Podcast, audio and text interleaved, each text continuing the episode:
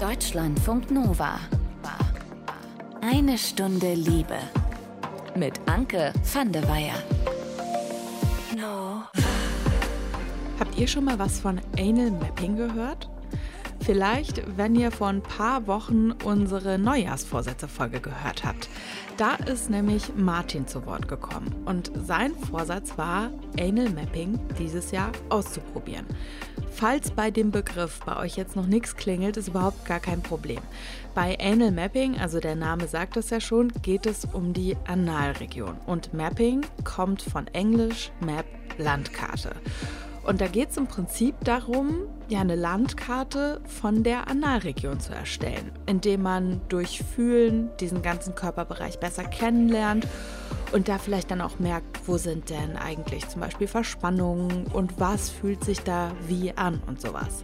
Das Ganze ist eine Technik, die beim Sexological Bodywork eingesetzt werden kann. Was hinter diesem Begriff hintersteckt, das erkläre ich euch gleich noch genauer. Auf das Thema Anal Mapping überhaupt erst gekommen ist Martin durch eine Begegnung mit einem Mann in der schwulen Sauna. Die beiden, die sind ins Gespräch gekommen und irgendwann hat dann dieser andere Mann Martin gefragt, ob er Lust darauf hätte, das mit dem Anal Mapping mal auszuprobieren genau das ist jetzt passiert. Martin hat es ausprobiert und so hatte er sich das vor dieser Session vorgestellt. Ich habe ähm, natürlich Stichwort Mapping so gedacht, es wird eine weite Reise, wir machen eine Karte und ja, so ein bisschen dieses ganze Mapping im Sinne von, ich mache eine Karte, ich mache den Schließmuskel, den Schließmuskel und es wird dann es wurde mir erklärt, ebenso mein Anus berührt und dann geht's los. Dann geht's an alle Stellen und ich kann immer mal so erfüllen, wie fühlt sich das an, wie fühlt sich das an und war quasi bereit für die große Hafenrundfahrt, sag ich mal. Warum und wie dann aber alles doch ganz anders gekommen ist, das hört ihr in dieser Episode. Und ich habe ja gerade auch schon Sexological Bodywork erwähnt. Das ist eine Form von Körperarbeit und bei der geht es darum, dass man auf dem Weg zu einer selbstbestimmten Sexualität begleitet wird. Wie das genau funktioniert und was die Schauspielerin Gwyneth Paltrow damit zu tun hat, darüber habe ich mit einem Bodyworker auch noch gesprochen. Ich sage erstmal, schön, dass ihr dabei seid. Und bevor wir jetzt mit Martin auf, ich sag mal, seine persönliche Reise gehen, muss ich eine Sache kurz mal klarstellen. Diese Session, die Martin bekommen hat, die hat ein Mann durchgeführt, der gerade eine Sexological Bodywork Ausbildung macht. Und die beiden, also Martin und dieser Mann, die hatten, bevor sie sich zu dieser Session entschlossen haben, sexuellen Kontakt miteinander. Und genau diese Beziehung, ne, dass man erst intim miteinander ist und dann quasi auf so eine professionelle Ebene wechselt und Martin eben der, ich sag mal, Klient ist und der andere Mann in einer Rolle wie so ein Coach oder Therapeut diese Session eben durchführt, das ist natürlich normalerweise aus den verschiedensten nachvollziehbaren Gründen nicht so üblich. Aber wie gesagt, der Mann ist in der Ausbildung, alle Beteiligten wissen über alles Bescheid, das ist alles ganz transparent abgelaufen. Und an dieser Aktion, da war auch irgendwie nichts shady oder sowas. Darüber habe ich auch mit diesem Mann, der diese Session durchgeführt hat, selbst gesprochen. Ich wollte das nur einmal am Anfang hier ganz deutlich gesagt haben, damit es hier keinerlei Unklarheiten gibt.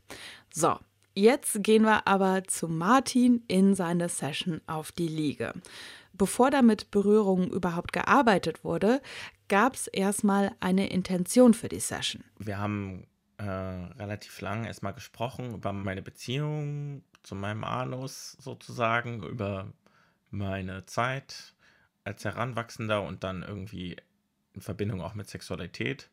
Und meine Intention war tatsächlich so, erstmal glaube ich, viel zu groß. Der Plan war so für mich irgendwie dieses ganze, wie bin ich locker, mit meinem Arsch und auch so ein bisschen das große Thema Hygiene. Ja, also das war alles ein bisschen zu ambitioniert, meinte er. Und dann haben wir uns auf so was Kleines geeinigt und also ich hatte halt also jetzt gerade in letzter Zeit, in den letzten zwei Jahren, also gerade halt so, ne, mit Corona, habe ich halt richtig so passiven Analsex erstmal so für mich entdeckt und hatte halt so mir als Intention gesetzt, ah, da gibt es so eine Stelle, wenn es irgendwie zu viel ist, wenn es weh tut, dann tut es meistens an dieser Stelle weh. Ich hatte auch mal eine Sache, wo es irgendwie sehr schmerzhaft war und irgendwie dann auch mal ich eine Pause machen musste. Und das war dann auch schon so ein bisschen, dass ich das auf der Suche war, was tut da denn jetzt eigentlich weh? Ist das der Schließmuskel? Ist das irgendwie so ein Gewebe, perioale Linie? Keine Ahnung, ist jetzt so ein Fachbegriff, aber irgendwie hat da immer wieder was wehgetan, wenn ich zu mich übernommen habe, sage ich mal, ja. Und das war dann die Intention. Und nachdem die beiden gesprochen haben, hat mir Martin erzählt, ist er erstmal massiert worden. Nicht am Anus selbst, sondern an seinem restlichen Körper. Und Martin hat mir auch noch erzählt, dass das alles für ihn wirklich ungewohnt langsam abgelaufen ist und dass er sich da auch erstmal so ein bisschen dran gewöhnen musste an dieses Tempo.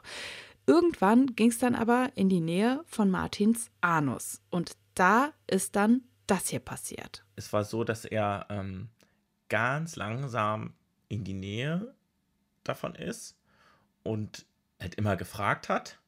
Also ich erinnere mich halt noch an dieses Gefühl, dass er dann halt auch irgendwann so fragt, er wird jetzt mal so seinen Finger halt drauflegen auf den Anus und ich merke so richtig, krass, da passiert gerade was. Also es war so ein bisschen Anspannung. Glaubst du, dass so diese Anspannung, die du dann festgestellt hast, dass mhm. das was ist, was du sonst, ich sag mal, im Eifer des Gefechts vielleicht gar nicht so feststellst, wenn das Tempo zum Beispiel einfach viel schneller ist? Ja, also kann ich mir gut vorstellen, dass ich halt im Eifer des Gefechts da ist halt auch, na, also schwuler Sex ist halt manchmal echt so sehr auf Leistung getrimmt. Und selbst wenn ich da einen lieben Typen habe, der es ganz gut mit mir meint, dann push ich mich wahrscheinlich auch, dass ich halt dann irgendwie halt diesen Rhythmus viel schneller setze. Und ich kann mir gut vorstellen, dass ich halt so sonst das einfach nicht gemerkt habe. Und ähm, ich meine, da ist noch nichts passiert, ne? Da war noch kein nix, kein Millimeter irgendwo was drin, ja. Und trotzdem war das halt für mich schon so deutlich huch, ja, da ist jetzt schon ganz schön was los. Und da gehe ich halt sonst, naja, im Vergleich dazu gehe ich halt viel schneller, krasser voran. Ne? Also auch einfach, was ich mir abverlange. Da habe ich ja schon meinen Finger drin, um, um da irgendwie Kleidke reinzumachen oder so, sage ich mal. Als dann quasi sein Finger in deinem Anus drin war und es dann ja auch um diese eine Stelle ging, die du bearbeiten wolltest. Wie hat sich das angefühlt? Ja, also das war total irre und also in dem Moment wurde mir eigentlich schon diese ganze Lektion für mich, was die mir jetzt bringt, klar. Und zwar war ich super entspannt. Als ich seinen Finger dann endlich drin hatte, was er auch noch rausgezögert hat und nochmal, okay, er hat diese Anspannung gemerkt, er geht nochmal drum herum, und hat immer noch mal gefragt und also ich glaube, er ist da noch mal so richtig auf die Bremse getreten, weil er das irgendwie gespürt hat. Als er dann drin war, war das für mich wirklich wie so eine Erleuchtung, sag ich jetzt mal, also dass ich so gemerkt habe, krass, wie entspannt kann das sein? Und diese Stelle?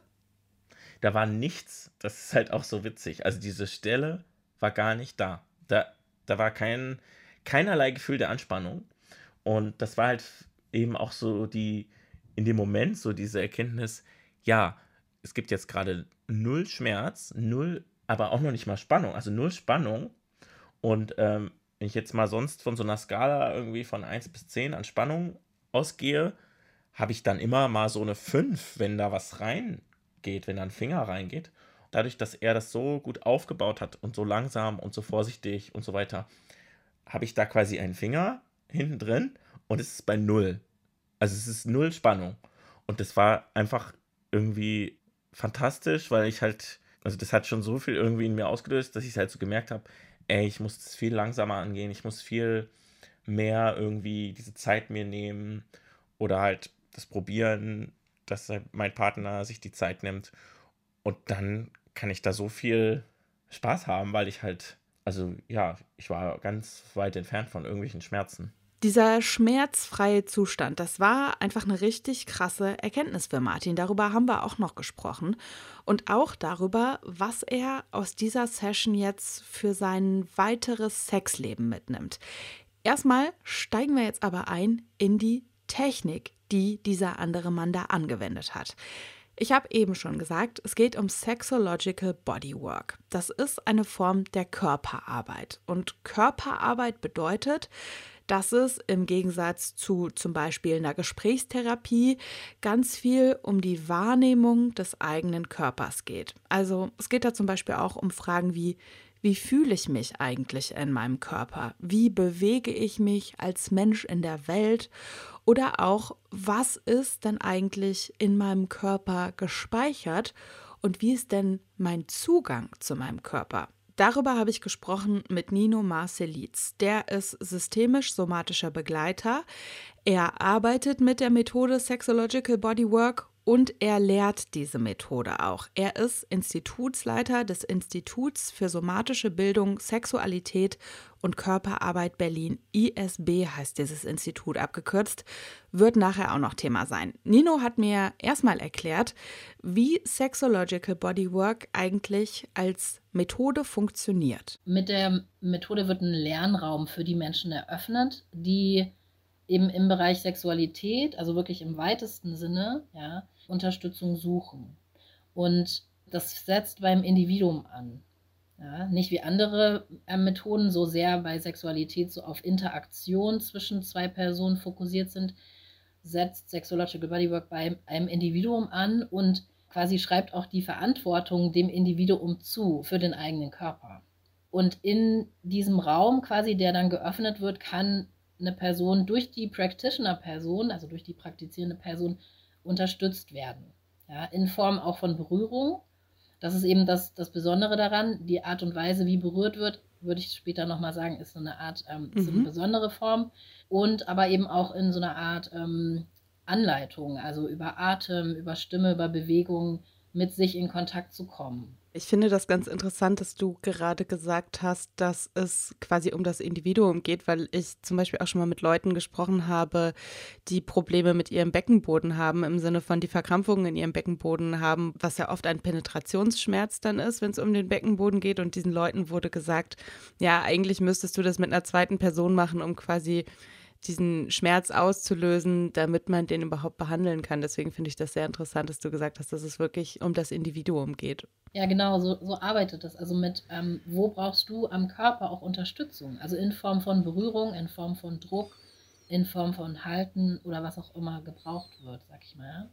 Und gleichzeitig ist Berührung aber auch nicht unbedingt Voraussetzung, sag ich jetzt mal, für die Arbeit oder die Zusammenarbeit. Mhm. Bevor wir über die, du hast das ja auch eben schon ein bisschen angedeutet, die konkreten Berührungen sprechen, was ist denn für dich das Besondere an Körperarbeit? Also was sagst du, kann Körperarbeit, was andere Formen der, ich nenne es jetzt mal Therapie oder Behandlung vielleicht auch nicht so können? Also ich würde mal sagen, dass das Erlebte, was, also sag ich mal, was der Körper erlebt, teilweise der Kopf nicht lösen kann. Also ich kann sehr viel ähm, drüber nachdenken, ich kann darüber sprechen, ich kann sozusagen mein Erleben beschreiben. Das ist aber noch was anderes, wie das Erleben wirklich zu erleben und zu fühlen. Und nochmal in die Körper, auch sozusagen in die Körperwahrnehmung zu gehen und zu sagen, okay, an der Stelle fühlt sich mein Knie jetzt gerade so an oder mein, mein Brustkorb, da spüre ich gerade so eine, so eine Schwere. Ja?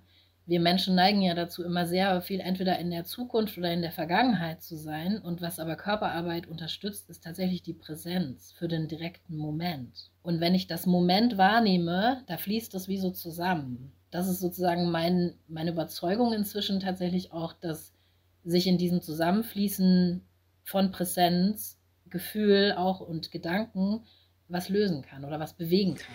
Ähm, du hast ja gerade auch schon gesagt, dass Körperarbeit jetzt nicht zwingend immer ähm, Berührung bedeutet. Wenn mit Berührung gearbeitet wird, wie läuft das denn aber ab dann? Also ich arbeite gerne so mit dem Begriff, ähm, wann ist eine Berührung sinnvoll? Und es wird dann mit Berührung gearbeitet, wenn erstens die Person bereit ist für Berührung. Also das finde ich die absolute Grundvoraussetzung. Und ähm, der Rahmen geklärt ist also ganz klar die Rollen benannt sind und so weiter. und es eine Intention gibt.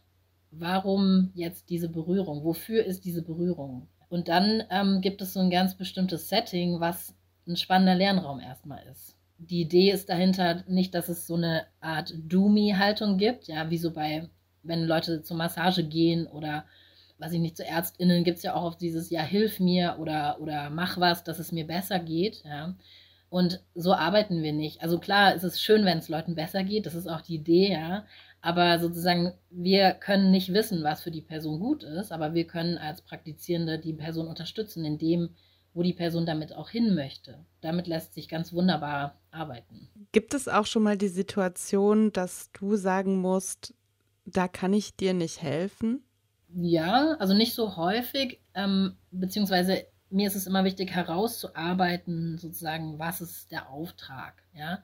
Und dann kann ich gucken, okay, kann ich, kann ich diesen Auftrag erfüllen? Also sehe ich das als meinen Auftrag? Oder wenn jetzt zum Beispiel eine Person stark mit so einer Haltung kommt von rette mich, ja, oder oh, ich weiß nicht, ich, ich kann es alleine überhaupt nicht, ich brauche auf jeden Fall Hilfe, dann gibt es da Grenzen, ja, weil ich kann eine Person nicht retten, ich kann auch, also ich kann eine Person unterstützen, das ist das, was ich mache, ja, ich kann nicht retten und ich kann zum Teil vielleicht helfend sein oder unterstützend sein in, in Bezug auf Hilf mir, ja.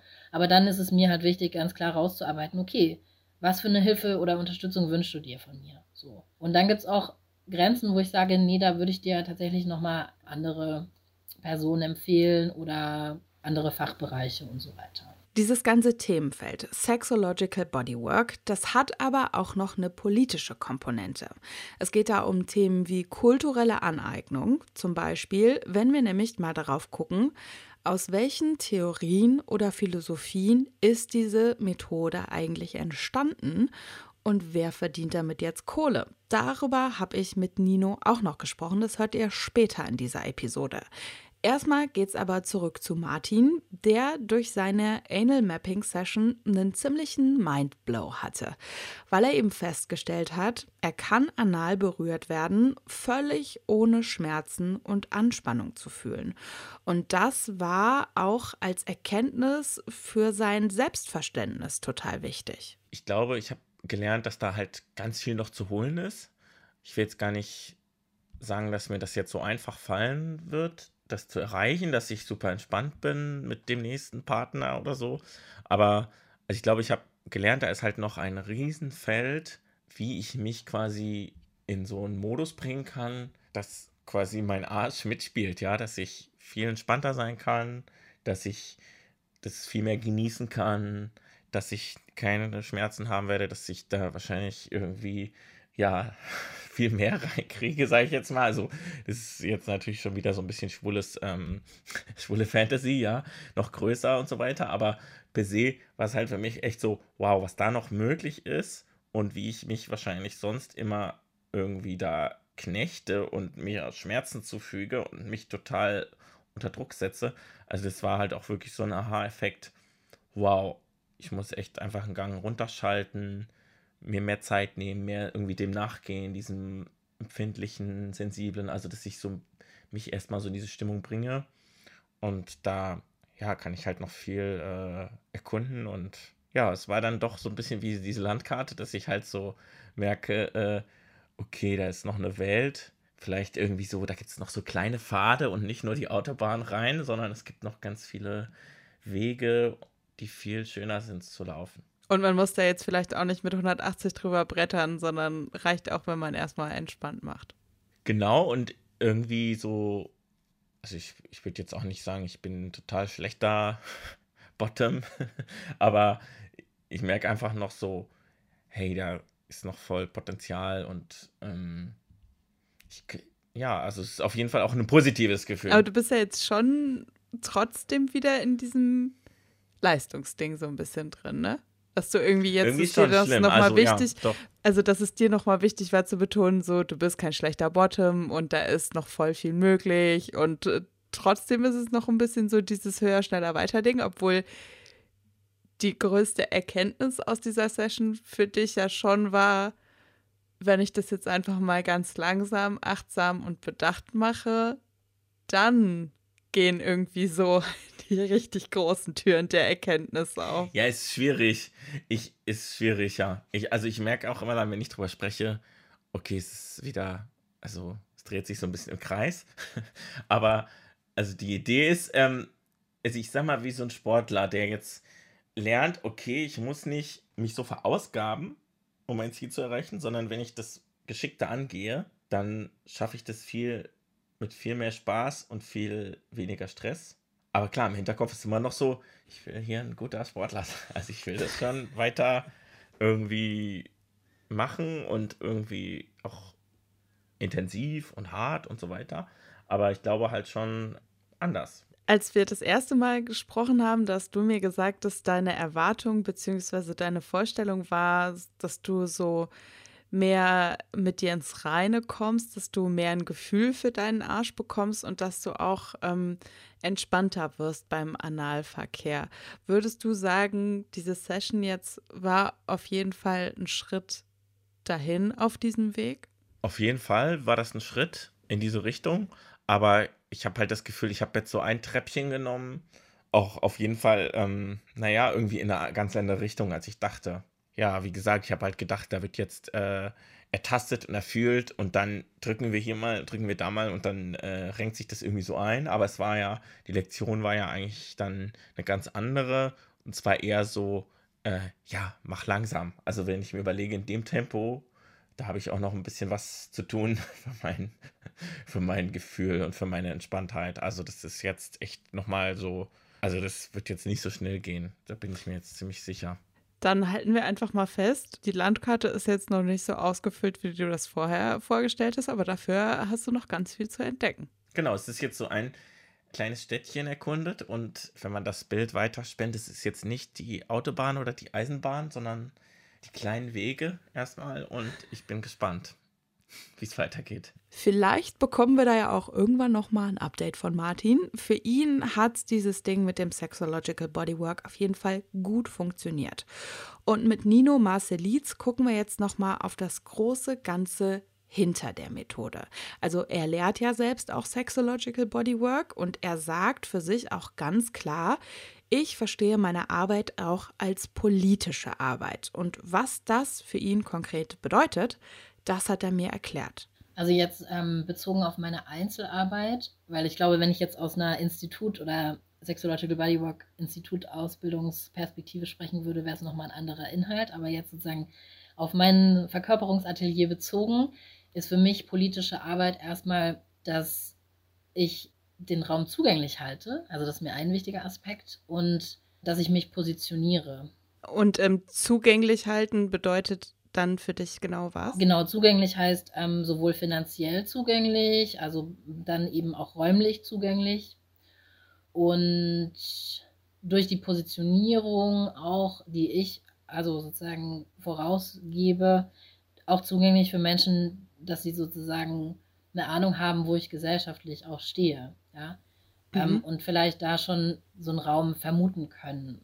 Ich würde mit dir gerne noch ein bisschen Tee spillen. Und zwar ähm, bin ich auch im Zuge der Vorbereitung auf unser Gespräch auf eine neue Netflix-Serie gestoßen. Und zwar heißt die Sex, Love and Goop. Und Goop, das haben vielleicht ein ähm, paar Leute, die uns ähm, zuhören, schon mal gehört, ist eine Firma von Gwyneth Paltrow. Ich würde sagen, sie vertreibt unter diesem Namen Goop ganz viel Lifestyle-Kram, der oft auch mit Sex zu tun hat. Ich glaube, viele haben gehört von dieser Kerze, die sie verkauft hat. This candle smells like my vagina hieß diese Kerze. Und in dieser neuen Netflix-Serie, in der es eben auch um Gwyneth Paltrow geht, da geht es eben auch in ein oder zwei Folgen um Sexological Bodywork. Also da wird auch so eine Session gezeigt. Wie stehst du jetzt zu Leuten, wie dieser Schauspielerin, die eh schon super viel Geld hat und die jetzt mit so einer Aktion quasi mit Sexological Bodywork noch mehr Geld macht. Ja, ich habe da ein sehr gespaltenes Verhältnis dazu. Also, ähm, ich sage mal so, Gwyneth Paltrow als Person ne, steht natürlich auch wieder für so eine weiße, normschöne, ähm, skinny auch Produkt von Lifestyle irgendwie, ne, so oder verkörpert so diesen Lifestyle eben auch von so gesellschaftlicher Norm. und ähm, präsentiert sich dann auch sehr damit, ja, und hat natürlich dann auch diesen Fame und ähm, sozusagen die Kohle, so. Das finde ich super kritisch, ja. Dass sie die Methode einbindet, finde ich, wenn ich also gesamtgesellschaftlich den Umgang mit Sexualität mir angucke, und das zeigt sich an ganz vielen Stellen. Also ich finde, also es zeigt MeToo, es zeigt gerade diese Diskussion um Pädophilie in der katholischen Kirche, ja. Es zeigt ähm, Homotrans, Interphobie, die einfach gesellschaftlich wahnsinnig präsent ist. So, das zeigen ähm, sexuelle häusliche Gewalt, ja, die täglich stattfinden. Also das sind alles für mich wahnsinnige Marker von, da gibt es ein Riesenproblem. Und ich finde, was gezeigt wird, wo ein anderer Zugang zu Sexualität gezeigt wird, finde ich erstmal auch gut. Also ne, finde ich hilfreich. Das heißt, äh, du findest das schon prinzipiell gut, wenn sowas bei Netflix zu sehen ist, weil es dann einfach potenziell viele Leute auch sehen. Genau, dann hat es eine Sichtbarkeit und Menschen und Menschen sehen dadurch, ah krass, okay, das gibt es ja auch noch. Ja, also es gibt Möglichkeiten, wie ich vielleicht auch mit meinen Themen arbeiten kann, weil tendenziell ist meine Erfahrung, dass Menschen sich damit ganz schön alleine fühlen oft, ja, mit ihren Themen, weil Scham und Schuldgefühle in der Gesellschaft sehr reproduziert werden, ja. Und ähm, manchmal haben Menschen keine Ahnung, was es für Möglichkeiten gibt, wenn sie, sag ich mal, jetzt so einen klassischen Zugang zu Therapie vielleicht gerade nicht für sich wollen oder suchen oder dann ist es eine Möglichkeit, ah, okay, da gibt es ja noch was. Fairerweise muss man auch sagen, dass in der Serie die Menschen, die ähm, diese Session dann empfangen, das sind einmal ähm, zwei People of Color, ein heterosexuelles Paar und einmal ein lesbisches Paar. Also da wird dann auch zumindest eine gewisse Bandbreite von Leuten gezeigt. Also das ist dann nicht Gwyneth Paltrow selbst, die da auf der Liege liegt. Genau, was ich, na, also da, das finde ich auf jeden Fall gut, dass es so gewählt wurde, ja. Und das, das zeigt auch tatsächlich so ein Stück weit auch die Haltung von Sexological Bodywork. Ja, die wird da drin schon auch gezeigt. Und nachdem wir gerade schon drüber gesprochen haben, hören wir jetzt zumindest mal kurz rein, was denn da überhaupt bei dieser Serie passiert. Ich hatte ja eben schon dieses lesbische Paar erwähnt. Chandra und Camille heißen die. Und bevor es dann in diese Sexological Bodywork Session selbst geht, erklärt Chandra in dieser Serie, wie ihr eigenes Verhältnis zu ihrer Sexualität stark durch ihre Mutter beeinflusst ist. Ich wusste von Anfang an, dass ich lesbisch bin. Ich wusste es einfach und es war komisch, weil ich es meiner Mutter erzählte, wenn mir Mädchen gefielen und sie sagte nur, was? Nein. Kann nicht sein. Also versuchte ich diese Gefühle so gut es ging zu unterdrücken. Aber wenn man erwachsen wird, wird es immer schwieriger. Ich finde es gut, mutiger zu werden und mehr und offener darüber zu sprechen. Wenn es um Sex geht, bin ich ziemlich verschlossen. Penetration ist ein schwieriges Thema für mich. Ich habe manchmal Schmerzen und empfinde dabei keine Lust, anders als die meisten Frauen. Ich denke, das ist ein wichtiges Thema. Es belastet uns beide und deswegen möchte ich daran arbeiten. Uh, Später in der Folge wird dann auch noch mit Berührungen gearbeitet. Vorher sieht man Chandra und Camille in einer Szene zusammen mit ihrem Coach und die beiden, die schauen sich ihre eigenen Vulven an. Jede von euch bekommt einen Spiegel. Teilt eure äußeren Schamlippen und seht euch das Innere an. Was spürt ihr, wenn ihr euch ansieht? Wenn ihr eure Vulva seht? Ich wusste nicht, was für eine Farbe sie hat. Erzähl mir mehr über ihre prächtigen Farben. Die Farbe wechselt von hellbraun bis hin zum rosa. Und bei dir, Chandra? Ich habe sie noch nie so aus der Nähe gesehen. Wie ihr jetzt selbst zu diesem Gwyneth Paltrow-Ding steht, ne? das könnt ihr euch ja, finde ich, einfach selbst überlegen. Aber wenn ihr euch so ganz generell dafür interessiert, wie so eine Session aussehen kann, dann könnt ihr das einfach mal checken bei Netflix. Sex, Love and Goop heißt diese Serie, findet ihr da auf jeden Fall. Und ich weiß ja nicht, wie es euch so geht, ne? Aber ich stehe ganz persönlich diesem ganzen Hype, den es im Moment um Coaching gibt, extrem kritisch gegenüber. Weil ich auch einfach finde, dass viele Coaches sehr unkritisch und sehr unreflektiert irgendwelche Sachen in die Welt blasen und damit echt viel Geld verdienen. Und diese Menschen, die beziehen sich da vor allen Dingen auch gerne mal auf Theorien und Philosophien, die oft gar nicht Teil ihrer eigenen Kultur sind. Und deswegen war es mir wirklich wichtig, über diesen Aspekt auch nochmal mit Nino zu sprechen, denn der ist ja auch Institutsleiter des Instituts für somatische Bildung, Sexualität und Körperarbeit Berlin. Und er lehrt eben die Methode Sexological Bodywork auch. Mit Nino habe ich über Joseph Kramer gesprochen. Das ist ein weißer US-Amerikaner, Cis-Mann und gilt als einer der Begründer von Sexological Bodywork. Und diese Lehre und Methode, die er da entwickelt hat, die begründet er unter anderem auf Tantrismus, also einer indischen Philosophie, und Daoismus, also einer chinesischen Philosophie. Und damit bedient er sich als weißer Cis-Mann dann eben fremder Kulturen, mit denen er natürlich auch Geld verdient. Ich wollte von Nino wissen, wie kritisch Nino das selbst sieht. Einmal finde ich es total wichtig. Also Joseph Kramer ist sozusagen, der wird immer wieder erwähnt, aber ich finde es, also als Begründer dieser Methode, und ja, zum größten Teil stimmt es auch, aber mhm. ich finde es super wichtig auch zu sagen, dass zum Beispiel Annie Sprinkle, Betty Martin, Ellen Heath auch einen wichtigen Beitrag ähm, geleistet haben, um damit überhaupt diese Methode entwickelt werden kann. Ja. Also ich sehe die Positionierung von Joseph sehr kritisch, ja. Und ähm, ich finde auch, dass er da als weißer Cis-Mann Verantwortung übernehmen sollte. Also ich ähm, wünsche mir da von ihm eine Positionierung tatsächlich. Und gleichzeitig weiß ich auch, dass er sozusagen, das weiß ich auch sogar von ihm persönlich, dass er gef viel geforscht hat.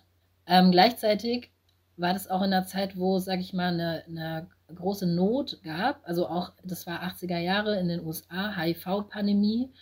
Und ich weiß zum Beispiel auch, dass er in schwulen Kontexten, dass die da sehr viel geforscht haben, also zu Zeiten auch zur Body Electric School und ähm, Sacred Intimate, also diese Methoden auch mehr, mehr kamen, ja, oder diese Zusammenschlüsse mehr aufgetaucht sind, dass sie da viel geforscht haben zu höheren Energien ja, oder überhaupt mhm. so Energien. Und da ist natürlich sozusagen die daoistische und tantristische Lehre ne, ein Teil von, also die, die gibt da Futter, ja. Mhm. Und da finde ich, bräuchte es noch eine Positionierung auch zu was, welche Quellen sozusagen sind da eigentlich benutzt, ja, und wie, ohne so ein Whitewashing zu betreiben tatsächlich.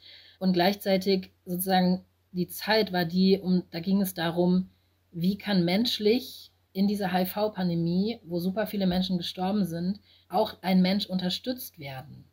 Ja, und diese Sicht, die bedeutet für Nino dann eben auch, seine eigene Arbeit am Institut kritisch zu hinterfragen. Für mich ist es zum Beispiel gerade super wichtig, und das ist auch ein Thema bei uns im ISB auch, dass wir wie sozusagen aufräumen. Also mir ist es ein Anliegen, wirklich die Quellen teilweise zu recherchieren, zu benennen, und wir geben uns auch Mühe, sozusagen, soweit wir das schon wissen, ähm, die Quellen zu benennen, ähm, mhm. die Übungen zu benennen, die Personen zu benennen, die Personen zu würdigen, ja, sozusagen, die auch ähm, Teil von dieser Quelle sind und so weiter. Und das ist schon ein bewusstes Thema bei uns auf jeden Fall. Welche Musik verwenden wir, welche Quellen zitieren wir und wie machen wir das und so weiter. Und da finde ich, ähm, passiert einfach gerade eine große Weiterentwicklung. Und da will ich als weiße Person auf jeden Fall auch meinen Beitrag zu leisten und meine Verantwortung übernehmen, sozusagen da ja aufzuräumen auf eine Art, ja. Das heißt im Prinzip, du sagst, man muss zum einen diese Entwicklung der Methode auch als Produkt, ich nenne es jetzt mal Produkt,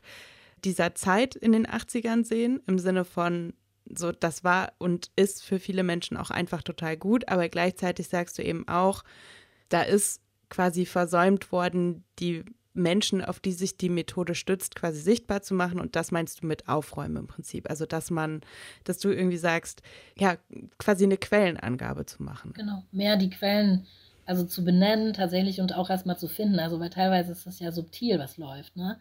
Das ist ja auch so dieses, dieses Bewusstsein von kolonialer Aneignung. Also, wenn ich mal den Begriff nutze, ja, dann ist es ja nicht, oh, ich mache das sehr bewusst, weil das und das und das, sondern das ist ja ein sehr unterbewusster Macht, also eine Machtstruktur, die da läuft und eine Selbstverständlichkeit, mit der Leute in der Welt sind und denken, sie können sich bedienen, ja.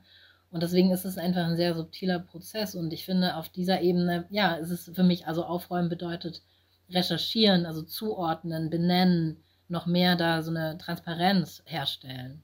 Und das finde ich halt gesellschaftlich super relevant. Also dafür kommt für mich der politische Aspekt wieder rein. Diesen kritischen Blick zu thematisieren, das war mir in dem Zusammenhang nochmal wirklich besonders wichtig.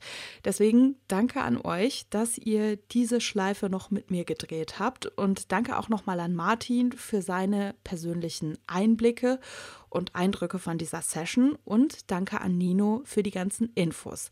Und bevor ich euch hier aber jetzt entlasse, bekommt ihr noch ein Liebestagebuch, diesmal von Emma. Sie erzählt von einer Begegnung mit einem Mann, bei der das, ich sag mal, Verfallsdatum quasi schon vorher feststand. Ich habe im Online-Dating neulich eine Person gematcht, die aus Kanada kommt. Und auf seinem Profil hat dieser Mann auch stehen, dass er nur für eine begrenzte Zeit in der Stadt ist, weil er nämlich gerade für seinen Postdoc hier ist. Und wir haben uns dann direkt äh, Nachricht geschrieben. Und da war dann klar, okay, noch zwei Wochen ist er da. Äh, und dann haben wir uns äh, ja, relativ spontan am gleichen Tag noch zu einem Spaziergang verabredet. Und ja, es war ein sehr großer Reiz da, dass wir uns treffen, in dem Wissen, dass wir uns in zehn Tagen schon nicht mehr sehen können. Und deswegen hat das der ganzen Sache so einen kleinen romantischen Touch gegeben. Ähm, und wir konnten bei dem Spaziergang sofort richtig gut connecten, hatten echt äh, eine gute Zeit miteinander und haben, kamen sofort ins Quasseln und haben sehr viele Gemeinsamkeiten festgestellt. Also es war ein richtig schönes erstes Date. Ja, und dann haben wir uns ausgemacht, dass wir uns auf jeden Fall in den nächsten Tagen mal treffen sollten bei mir zu Hause, um halt einfach keine Zeit zu verlieren. ähm, ja, und wir haben uns dann direkt am nächsten Tag getroffen ähm, und es war sehr kuschelig und wir haben viel geknutscht äh, und sind dann auch miteinander ins Bett gegangen. Die Kommunikation war ein bisschen herausfordernd, also auch wenn ich fließend Englisch spreche, aber so in so einer emotionalen Situation miteinander auf, in einer Fremdsprache zu kommunizieren, passiert dann nicht so intuitiv irgendwie und ähm, wir waren jetzt zwar auch nicht gehemmt dadurch, aber irgendwie habe ich so gedacht, so, oh, irgendwie habe ich so den Impuls, ganz viele Sachen zu sagen, aber es kommt nicht so einfach aus mir raus, weil es nicht meine Muttersprache ist. Manchmal kam es mir so vor, als ob die englischen Begriffe, die ich genommen habe, irgendwie so mechanisch sind oder irgendwie ja, nicht wirklich so passen und so, obwohl die wahrscheinlich richtig waren, aber äh, irgendwie ja, fühlte es sich nicht so vertraut und intuitiv an wie sonst, wenn ich auf Deutsch halt mit jemandem beim Sex kommuniziere. Naja, jedenfalls, genau, wir waren ja dann miteinander im Bett und ähm, der Sex mit ihm war sehr, sehr schön, sehr, sehr einfühlsam, sehr kommunikativ also er hat dann auch sehr viele liebevolle Sachen zu mir gesagt, wo ich dachte, oh, das hat noch nie jemand zu mir gesagt oder nicht in dieser Form irgendwie. Hat nämlich gemeint, warum bist du denn eigentlich so, wie du bist? Ich so, hä, wie, wie bin ich denn? Was meinst du denn? Und er hat er gemeint, du bist so aufgeschlossen und so so also offen und ähm, nicht, so, nicht so verschlossen wie die anderen. Also er hat gemeint, dass es im Dating hier in Deutschland ziemlich schwer ist, vor allem weil er den Eindruck hat, dass dieses zeitlich begrenzte für viele was Abschreckendes ist, ne? weil vielleicht sich manche Menschen ja nur auf etwas einlassen wollen, wenn sie wissen, okay, die Perspektive, dass es vielleicht was Längeres wird, ist da. Und wenn man von vornherein weiß, okay, der Typ ist jetzt hier nur fünf, sechs Wochen da, dann brauche ich mich ja gar nicht erst mit ihm treffen. Ja, als wir uns dann verabschiedet haben, äh, haben wir so ziemlich gleichzeitig zueinander gesagt, so ich würde dich voll gerne nochmal wiedersehen, bevor du zurückfliegst. das war ganz süß.